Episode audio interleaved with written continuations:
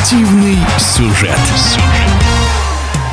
Зимний спортивный сезон завершается, и 21-летняя нидерландка, олимпийская чемпионка по шорт-треку Ксандра Вельзебор, как комета, оставила яркий след на недавнем чемпионате мира в Сеуле, добыв 4 золотые награды на личных дистанциях 500 и 1500 в женской и смешанной эстафетах, став уже шестикратной чемпионкой мира. Об этом спортивном явлении олимпийский чемпион, вице-чемпион мира, многократный чемпион Европы Владимир Григорьев. Могу отметить то, что она уже юниоркой себя хорошо зарекомендовала, так как она была очень хороша в том возрасте. С каждым годом она прогрессировала, очень даже прилично прогрессировала. В прошлом году, я думаю, что еще не в полной степени реализовалась.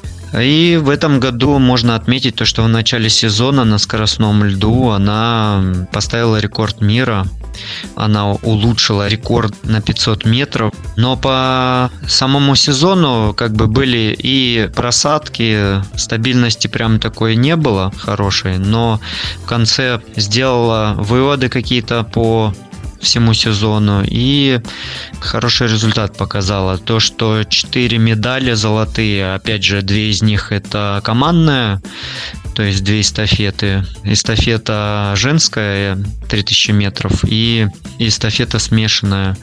То, что у нее очень э, высокий разгон, который себе мало кто может позволить в мире. То есть у нее очень хорошее качество, это реактивность мышц, движения.